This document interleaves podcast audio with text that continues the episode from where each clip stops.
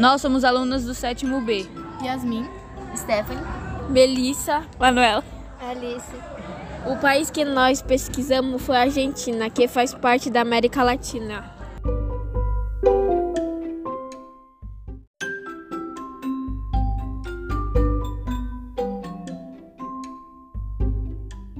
A flor de Lirolai. Os antigos chamavam de Lirolai, a flor milagrosa que só poderia ser vista com as pessoas de bom coração. Tinha pétalas de vermelho intenso e desabrochava sempre à meia-noite. E, ao abrir, revelava em seu interior uma grande pérola brilhante. Certa vez, um príncipe e uma jovem de três filhos do bom rei Asportuma, que governava uma grande região no Império Inca, e encontrou.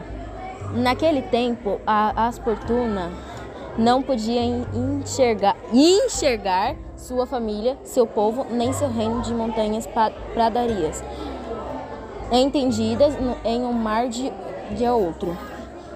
Uma grave doença roubou a luz dos seus olhos. O rei estava cego e, por isso, vivia dias cheios de tristeza. Os três filhos decidiram encontrar e colher a flor milagrosa. O rei prometeu transferir sua coroa àquele que conseguisse esse feito. Os três jovens partiram e, quando em determinado ponto, o caminho em que seguiam se trifurcou.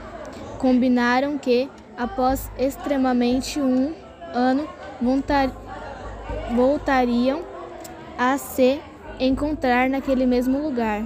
Qualquer fosse o resultado de sua jornada, e assim aconteceu.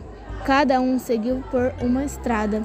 Um ano depois, apenas uma jovem deles voltou à estrada trazendo a flor. Quando os outros dois irmãos perceberam que não ganhariam a coroa, foram envenenados pela inveja e pela cobi- cobiça.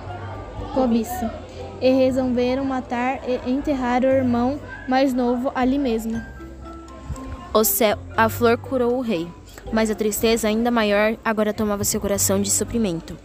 Ele sentia saudade do filho caçula e também se sentia responsável por, ser, por seu desaparecimento. Mas no lugar onde o jovem príncipe foi enterra, fora enterrado, brotou um juncal que cresceu vigorosamente. Um dia, o pastorzinho de cabras passando, passando por lá, resolveu fabricar uma flauta com um dos caules desse juncal, e a qual não foi a sua surpresa ao ouvir esse canto, ao assoprar pela primeira vez o instrumento. Não me toque, pastorzinho, apenas me deixe cantar.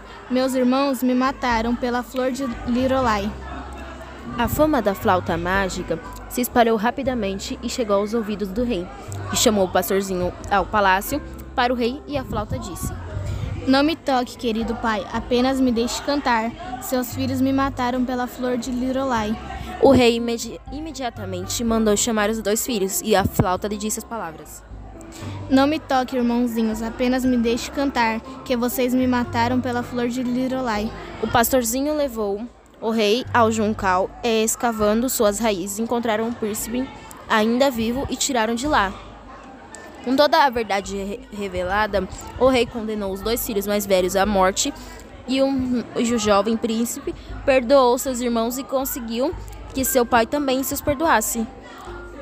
Com seu coração valoroso, o conquistador de, da flor de Lirolai reinou por muitos anos e um, na mais plena paz.